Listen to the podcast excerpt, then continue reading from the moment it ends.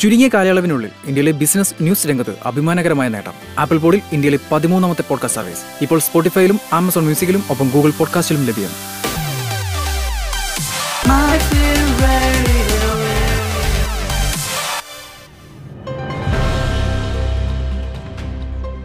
ദേശാന്തര വാർത്തകളിലേക്ക് സ്വാഗതം. ഞാൻ അശ്വതി കുന്നോത്ത്.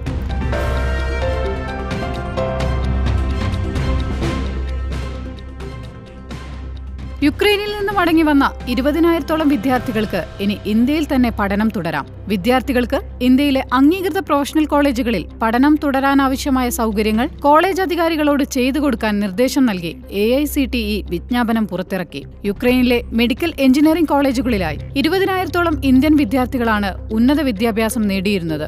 യുദ്ധത്തെ തുടർന്ന് ഇന്ത്യയിലേക്ക് തിരിച്ചു വന്ന വിദ്യാർത്ഥികളുടെ ഭാവി അനിശ്ചിതത്വത്തിലായിരുന്നു. ആയിരക്കണക്കിന് വരുന്ന വിദ്യാർത്ഥികളുടെ തുടർ പഠനത്തിനാവശ്യമായ സഹായങ്ങൾ ഇന്ത്യയിൽ തന്നെ ചെയ്തു കൊടുക്കാൻ പാർലമെന്റിൽ സർക്കാരിന് സമ്മർദ്ദമുണ്ടായിരുന്നു. ഇതിനെ തുടർന്നാണ് ഇന്ത്യയിലെ ടെക്നിക്കൽ കോളേജ് അധികാരികൾക്ക് ഓരോ വർഷത്തെയും ഒഴിവുള്ള സീറ്റുകളിലേക്ക് യോഗ്യതയുള്ള വിദ്യാർത്ഥികളെ പ്രവേശിപ്പിക്കാൻ എ ഇപ്പോൾ നിർദ്ദേശം നൽകിയിരിക്കുന്നത്. ഇതോടെ മുടങ്ങിപ്പോയ പഠനം ഇനി ഇവർക്ക് ഇന്ത്യയിൽ തന്നെ പൂർത്തിയാക്കാം.